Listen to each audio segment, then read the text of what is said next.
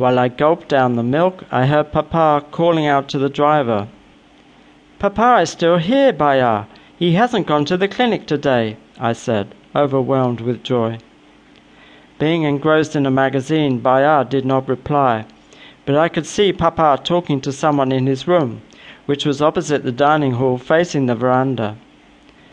"Papa, Papa, I don't have to go to school. It's a holiday. Do you have a holiday too? Look, Beta has got fever," I said, all in one breath. Safta was the tallest, also the strongest amongst us. He was our leader. A J and I followed him meekly like lambs. We frisked about cheerfully over a path that led to a guava orchard.